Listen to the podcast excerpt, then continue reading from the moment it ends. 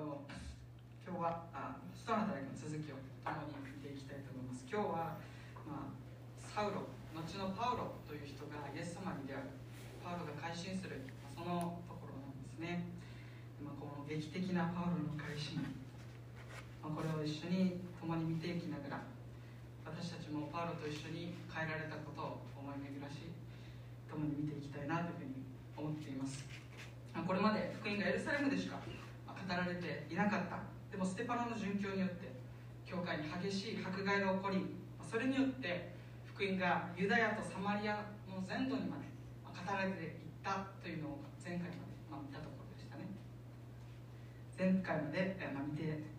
いきました。そして今日の箇所で、著者のルカは福音がエルサレムユダヤサマリアそして次の地の果てにまで広がっていく、まあ、その地の果ての宣教の序論としてパウロの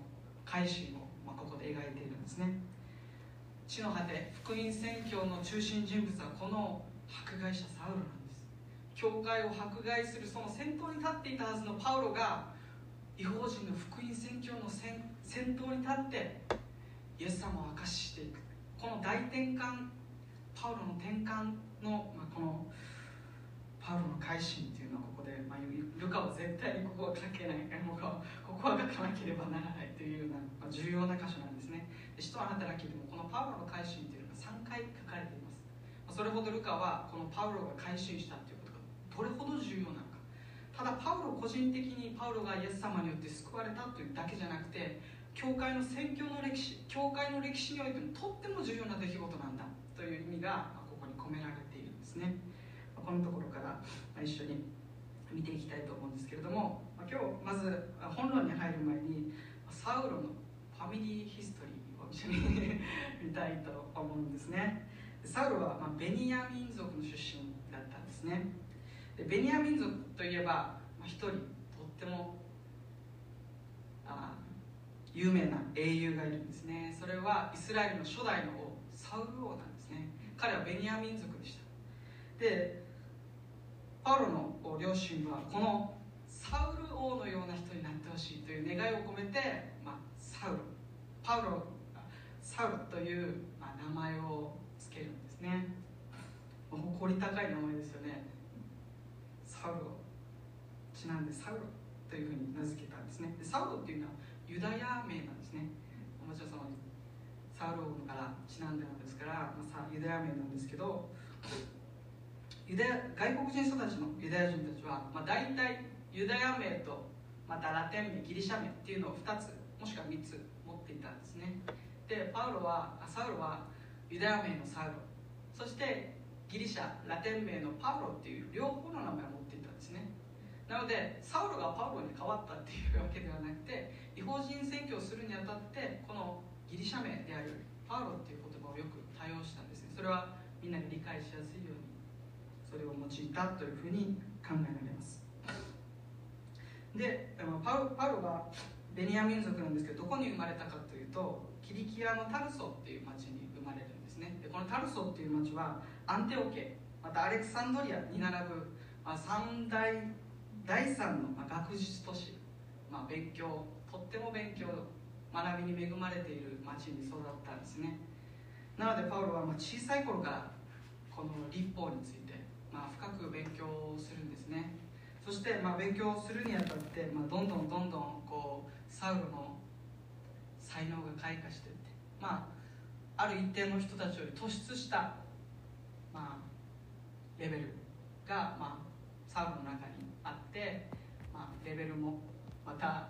成績も結構高かったようですね。で当時の文化としてはまた大体13歳ぐらいになるとこの成人式を迎えるんですけどもユダヤの成人式を迎えるんですけどその中でとっても成績がいい人たちを子たちをエルサレムに送ってさらに深い勉強をさせようというふうな流れがありました。サウロもそういう流れにあって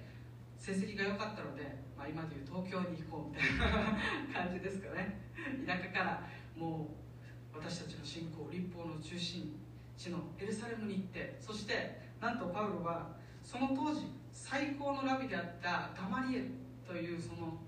教師のもとで、まあ、門下生として学ぶんですね。そしてパウロはその中でもトップクラスに優秀だったというふうが分かります。まあもう今の話聞くだけでエリート中のエリート。ローマの市民権という特別な権利も持っていてまた学びの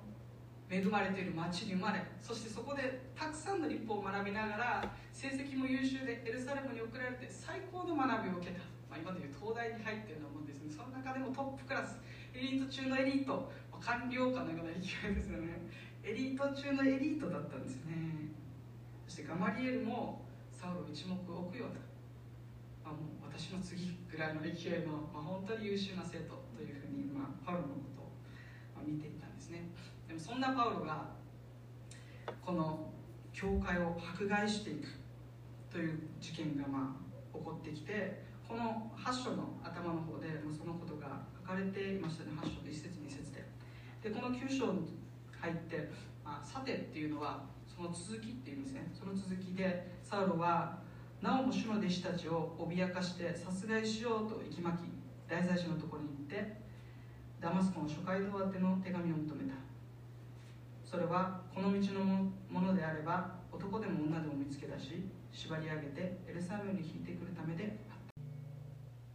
たられたものは呪われているというふうに書かれているんですはっきり。なので十字架あの木にかけられて死ぬっていうのは呪いの象徴。そんなものが救い主のはずがないって。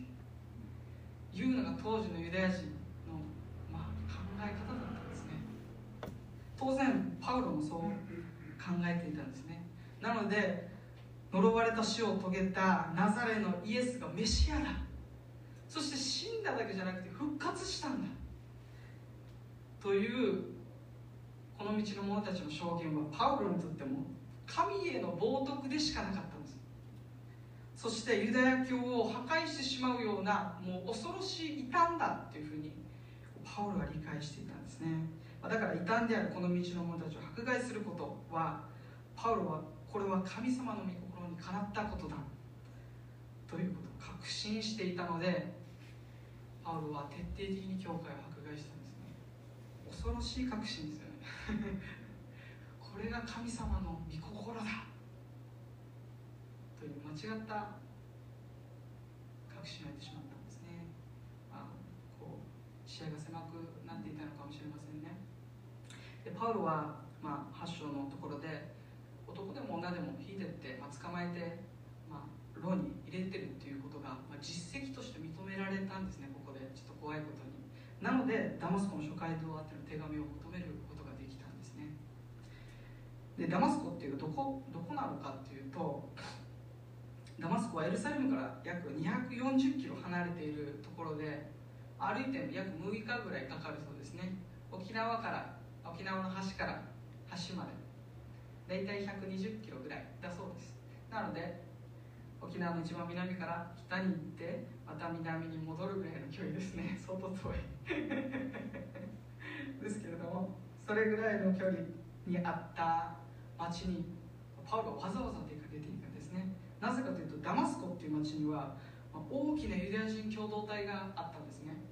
なのでパウロはエルサレム迫害によってエルサレムから逃げた人たちはその大きなユダヤ人共同体の中に、まあ、この道の者たちが紛れ込むにはちょうどいいっていうふうに考えたんです。多くの人たちがそこに紛れ込んでいるそこにいるだろうっていうふうにパウロは考えたんですね。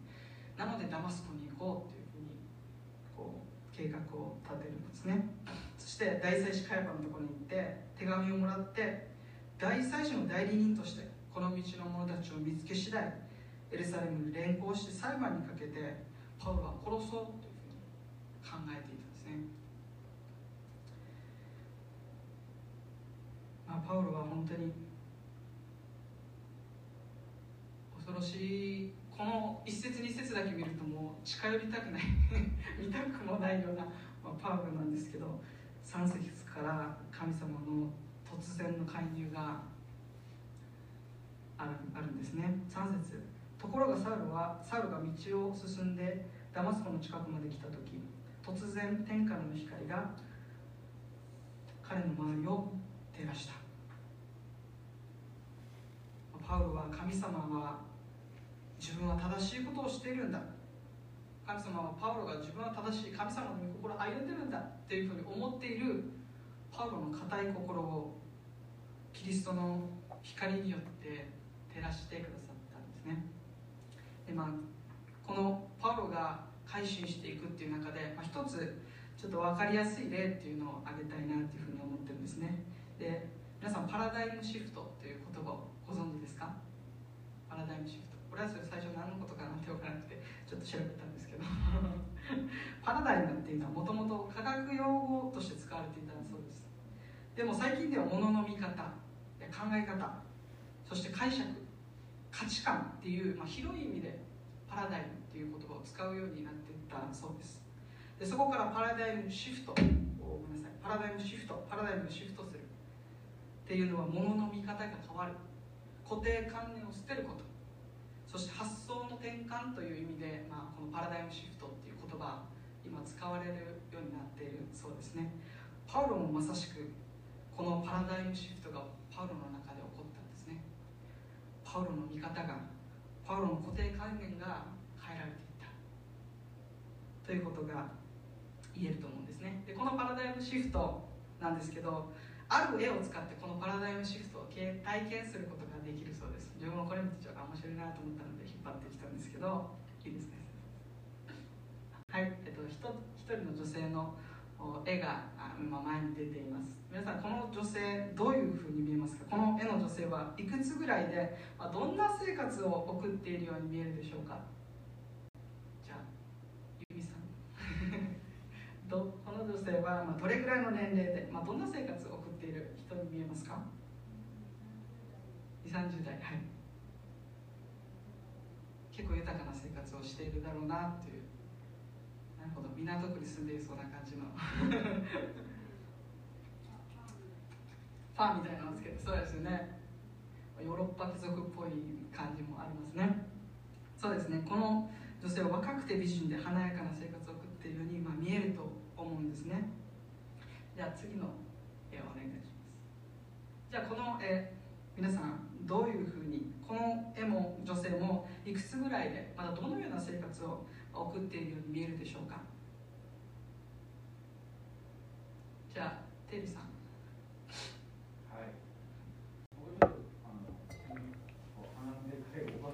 鼻の鼻の鼻がでかいおばあちゃんに見える。はいはいだいぶ白髪があって鼻のでかいおばあさんのように見えると。寒いからファーをつけて。はいはいはい。じゃあおばあさんが見えるっていう人手挙げてもらえますか？あれ1人。5人中1人。じゃあ若い女性に見えるっていう方手挙げてもらえますか？お5人中4人。ほとんどの人が若い女性に見えるっていうふうに答えてるんですね。まあ、この絵はさっきと同じように美しくて美人で華やかな女性には見えると思うんです。多く実はこの絵はさっきテレさんが言ってくれたように見る人によってはヨボヨボの老婆に見えるんですね。そして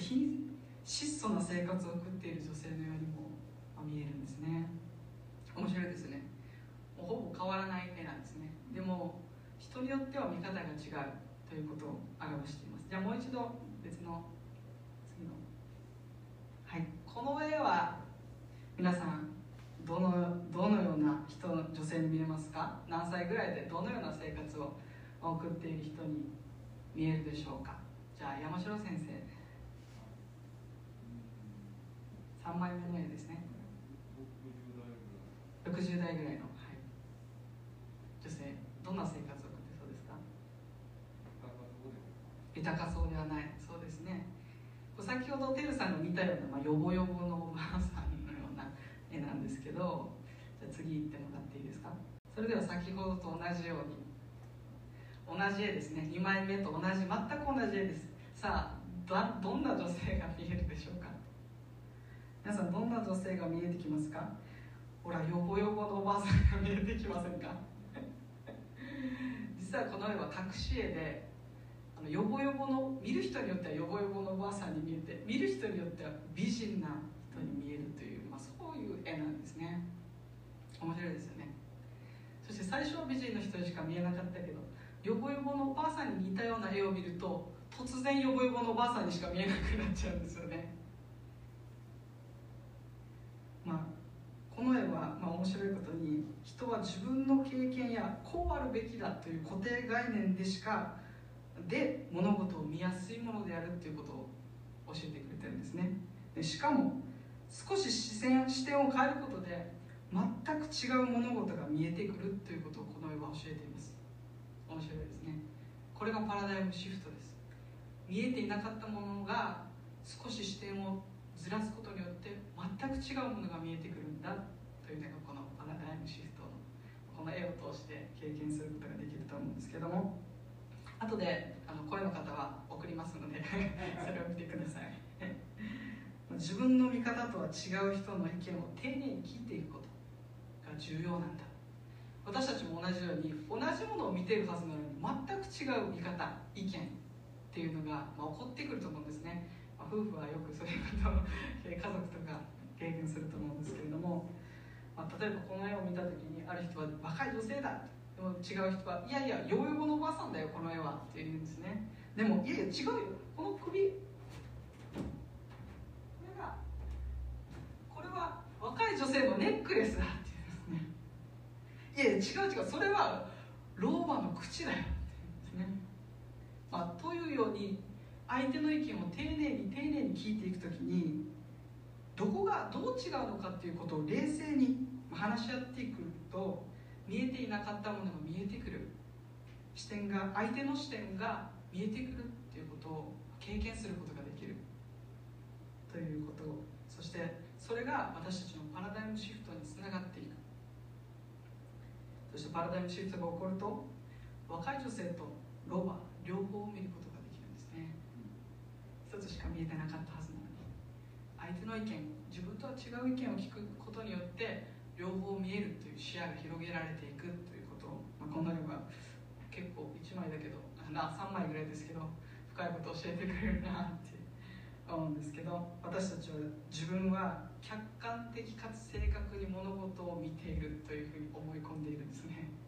自分はいつも客観的かつ正確に物事を見ていて正しい判断を下しているというふうに、まあ、人は勘違いしやすいんです。でも本当は自分が見てきたようにまた見たいように私たちは物事を見ている。そして1枚目の絵と3枚目の絵これを数秒見ただけでもそれにしか見えないというものすごい固定概念に私たちは支配されて影響されているということが、まあ、怖いぐらい分かるんですねこの絵を見ると。なのでそういう自分の見方物事が絶対正しいんだって思ってる人たちは自分の意見に相手が賛成してくれないと分かると凄まじい攻撃を始めるんですね。パウロもまたそういう状況だったんだと思います。そしてそのパウロは今日の箇所で少なくとも2つのパラダイムシフトを経験しています、まあ、1つは自分はこの道のものではなくてイエス・キリストご自身を迫害していたということです。イエス様はサウロにこう語りかけるんですね。サウロサウロなぜ私を迫害するのか。と語りかけるんですね。でサウロを迫害してたのは主の弟子イエス様の弟子たち。クリスチャンたち教会をパウロ迫害していたんです。でもイエス様はいや私を迫害しているんだというふうに語りかけるんですね。パウロ何っていうのは正直多分分かってないんですね。このこの今の段階ではでなぜイエス様が私を迫害しているって証言しているかというとマタイの福音書でイエス様はこういうことを語っているんですね。小さいもの弱いものに対して水を与えた。それはこれら私の兄弟たちしかも最も小さい者たちにしたのは私にしたのです。とイエス様は語っているんですね、まあ、なので主の弟子たちにしたことは私イエスにしたことなんだ。それは今も変わらないんですね。でイエス様はイエス様を信じる私たち一人一人の痛み教会の痛みというのを主は知っていてくださる。その痛みを自分自身の痛みとして感じてくださる方なんだということがここで分かるんですね。私たちの痛みを抱えていますしまた教会も痛みがある部分もあると思うんですね。それはイエス様は自分自身のように傷んでくださっているというところに私たちの慰めがあるんですね。サロは主の弟子たちを鞭で打ちました。そして獄中に入れ裁判にかけて殺すことに彼は反対あ賛成していたんですね。サウルはまさにイエス様を鞭打ったローマ兵のようにまたイエス様を捕らえて裁判で殺すことを殺すように仕向けたパリサイ人や立法学者のようにイエス様を迫害していたんです。まさにイエス様ご自身をパウロを迫害していたんだ。私を迫害している、まあ、パウロは語られるんですね。そしてイエス様はなのでなぜ私を迫害するのかというふうに問われたんですね、まあ、私たちも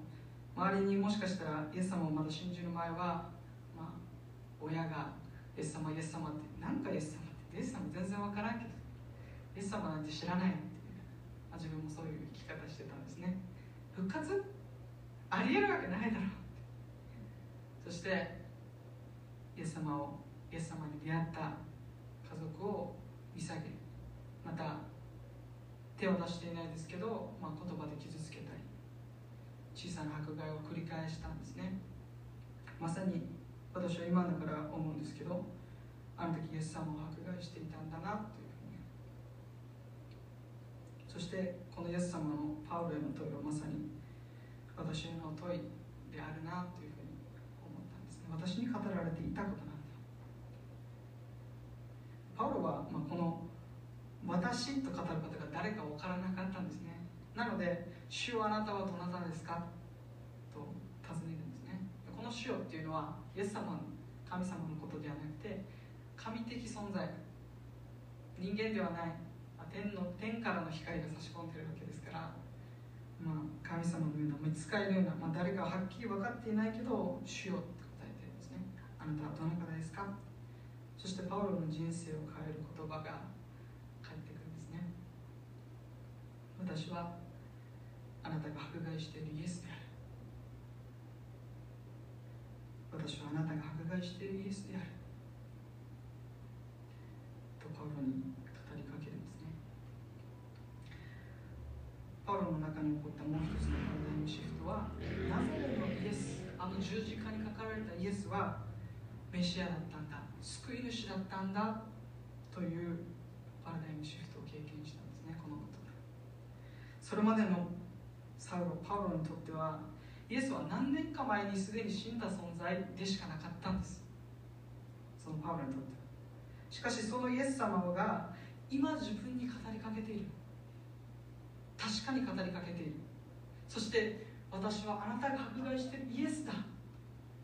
この道の者たちが証言していたあのイエスが私に今語りかけているんだ。イエスが復活したあのこの道の者たちがイエスは復活したんだ。あのイエスこそ救い主なんだ。メシアなんだ。私たちが待ち焦がれていた救い主なんだ。というあの証言は事実だったんだ。ということ。をパウロはここでもう今雷に打たれたような、ま、パラダイムシフトがパウロの中ったと思うんですね。あのイエスの十字架は呪いであったは呪い呪われた死だったとしかパウロは見えてなかったんです。最初はイエスの十字架は単なる呪いの死だったとしか見えなかったんです。でもあのイエス様十字架にかかったイエスはメシアなんだ救い主なんだという新しい光新しい見方によってパウロはその十字架その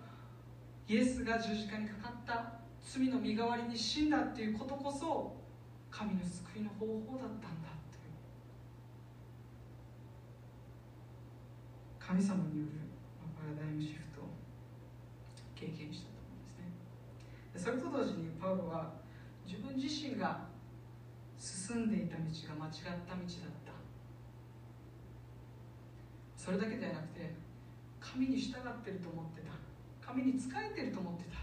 でも実は神に敵対していたんだ。神の敵となっていた。神を迫害して神ご自身を迫害していたんだという大きな罪を彼は同時にはっきりと示されるんですね、まあ、それはまさに自分は全く正しいことをしていると思い込んでいた。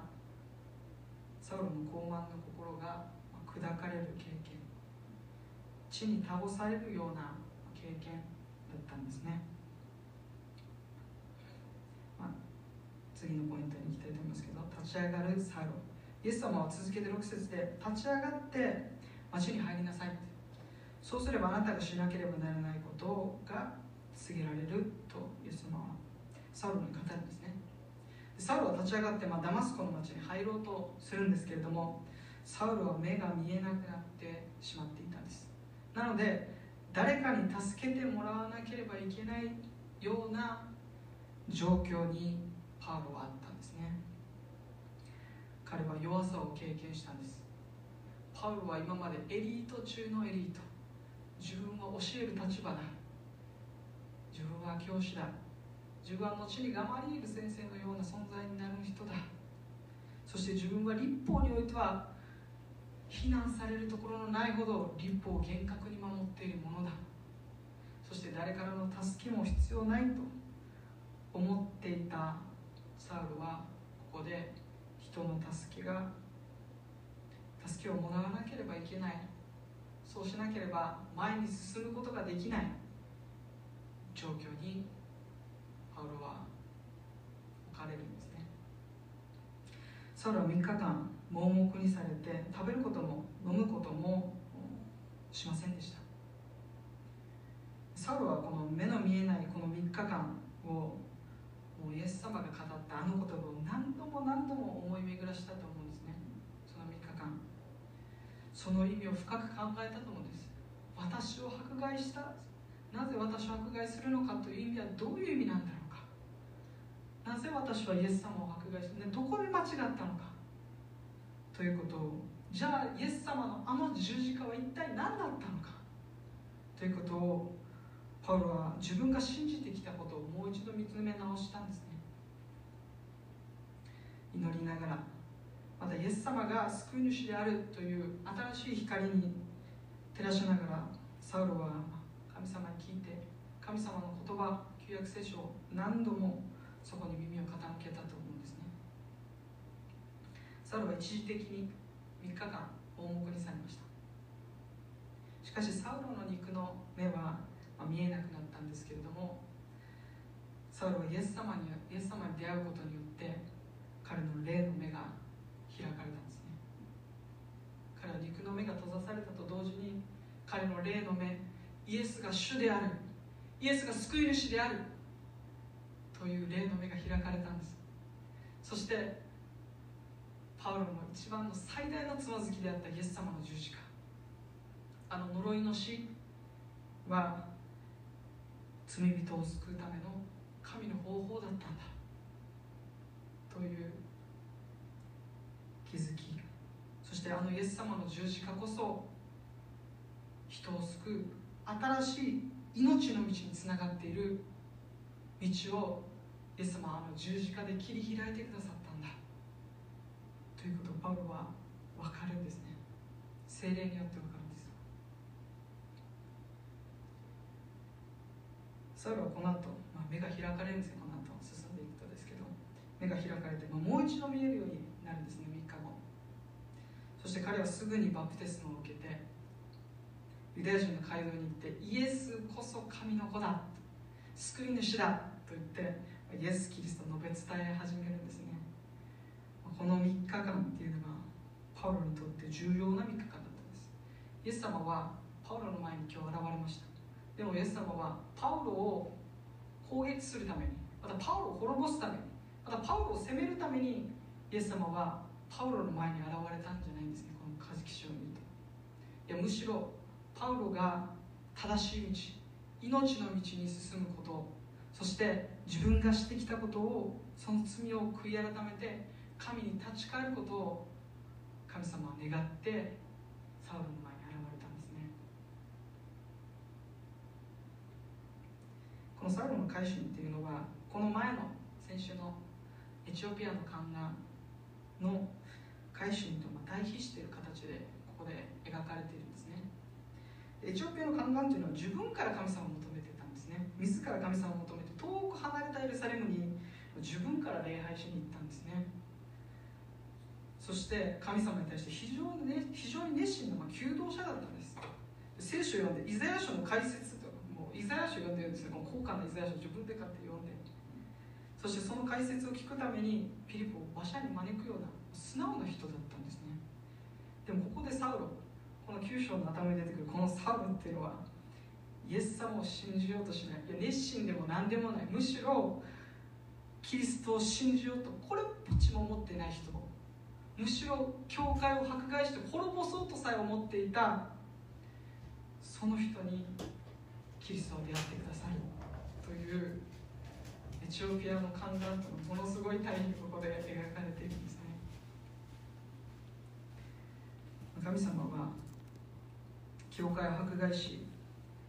イエスを呪う者神の敵であったパウロの罪を許しキリストの福音を伝える者に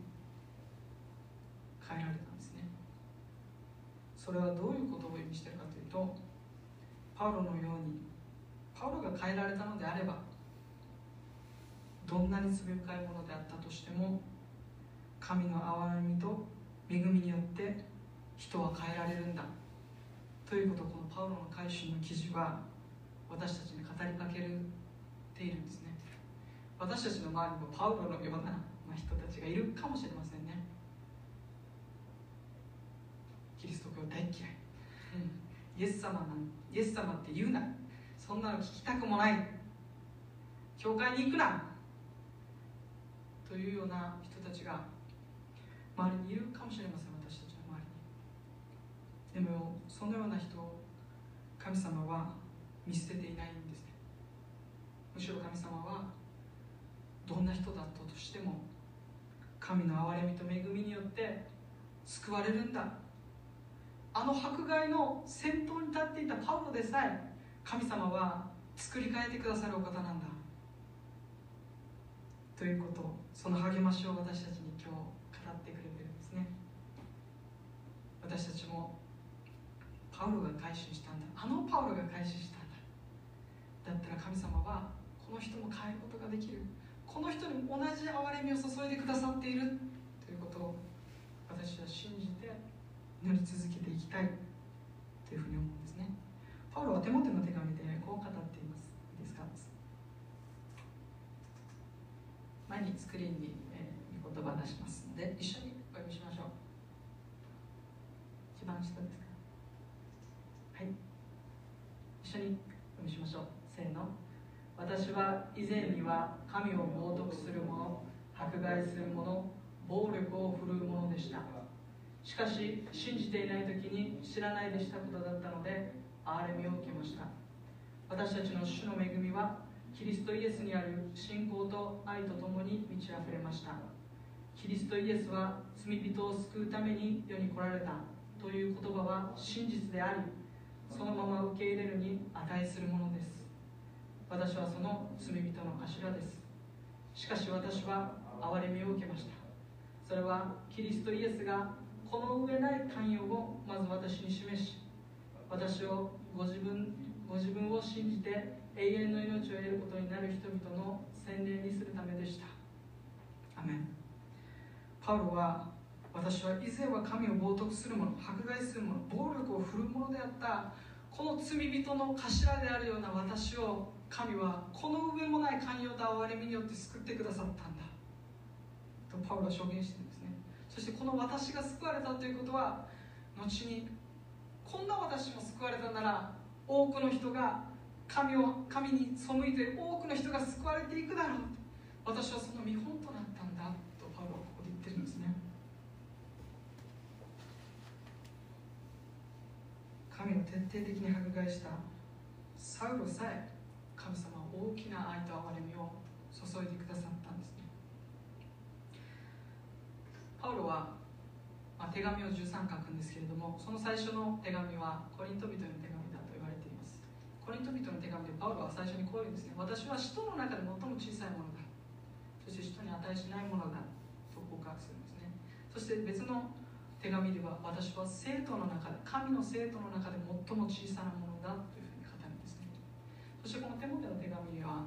パウロの晩年パウロが、まあ、その死の間際に書かれた手紙なんですけどパウロはま何十年も福音の宣教と伝道そしてイエス様を信じるその道命の道に歩み続けてその晩年でパウロはこう語っているんです。私は罪人の頭だ。使徒の中で最も小さいものそしてイエス様を信じるクリスチャンの中で最も小さいものだと告白してたパウロは最後には私はそうじゃない。全ての罪人の中の罪人だ。この私に神は憐れみを注いでくださったんだというふうに告白してるんですね。ここから何が分かるかというとパウロはその歩みを通してあのイエス様の十字架は一度限りのイエス様を信じるために信じた。その時だけ有効だった十字架ではなくてあの十字架の恵みと許しっていうのは私が歩めばキリストと共にこの信仰生活歩めば歩むほどそのイエス様の十字架の許しは大きくなっていったんだということをパウロはここで証言してるんですね。クリスチャンの歩みっていうのはイエス様を信じて強くなっていろんな賜物を受けてもう成人になっていくようなものではないんですね。むしろそうではなくて私にとっての十字架はこのイエス様との歩みは歩めば歩むほどイエス様の十字架が大きくなっていくんだ。私が小さくなっていくことなんだ。そしてパウロはまさにだからこそ私はイエス・キリストの十字架を誇る。誇るものはこれだけだ。とパウロは証言したんですね。私たちもそうだと思うんですね。パウロの実感とともに私の実感でもあるんですね。私が何か強くなったり偉くなったりしたのではなくむしろもっと大きに大きくたくさんの恵みと憐れみが注がれていることを私は経験してるんですね。ああますますイエス様の見舞いにへり下っていくこと。へり下っていくイエス様の十字架が大きく見える。あの救いが大きく見える。あの救いの豊かさが本当に身に染みて感じる。これがパウロの実感だった私たちも今日、まあ、パウロがパウロはイエス様あのイエス様のあの十字架が自分のためだったんだというパラダイムシフトが起こったんですね。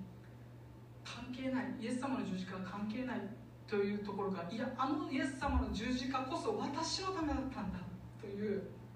パウロはパラダイムシフトが起こったように私たちもイエス様の十字架このイエス様の十字架の救いと恵み許しは今日も私に必要なものなんだということを私たちはその思考がその視点が変えられていく必要があると思うんですね。今日も私には神様の圧倒的な憐れみと恵みによって生かされているんだ。ということを今日一緒に受け取っていきたいなというふうに思うんですねパウロはこの後違法人に地の果てにまでキリストの証人となっていきます。死に至るまでキリストを証キリストを証しし続けます。そのパウロの大きな原動力はまさにこの神様の憐れみと恵みの大きさ。そしてこんな私が救われたなら多くの人がイエス様の憐れみが注がれていて多くの人がイエス様の十字架を信じ信じるだろう。多くの人がイエス様の十字架を信じることによって変えられていくという確信がパウロの中にあったんですね。それがパウロの大きな宣教の原動力となっていったんですね。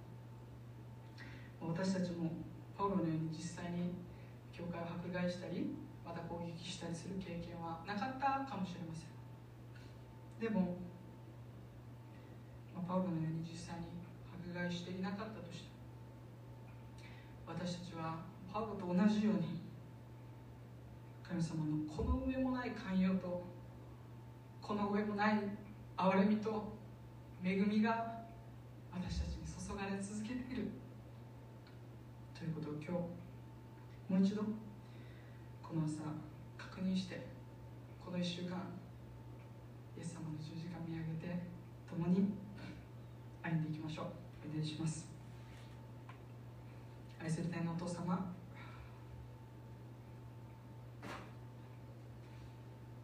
あなたの大きな十字架を心から感謝します。日々あなたの十字架を私たちが見上げることができますように。もう私とはそんなに関わりのないものとして十字架を見ていた私たちをお許しください。いやむしろ神様あなたの十字架が今日も私たちを支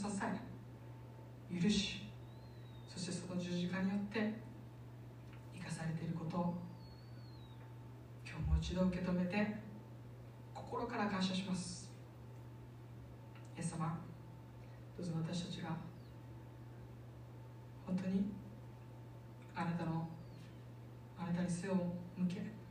あなたに敵対していたものをあなたが豊かな憐れみを持って救ってくださったこと。パウロのような私をあなたが救い取ってくださったこと。丸ごと許してくださったこと。を心から感謝します。どうぞそのことを私たちが今週1週間思い起こしあなたの十字架を見上げますますイエス様あなたの十字架の許しに生きていくものとしてこの1週間私たちが歩んでいくことができますように。セル様どうぞ私たちの霊の目をキリストに向けさせてください。感謝します。後にパウロが福音宣教の先頭に立っていったように私たちも置かれた場所でキリストの証人としてイエス様を伝えていくことができますように。助け導いてください。この祈りをイエス様の皆によってお祈りします。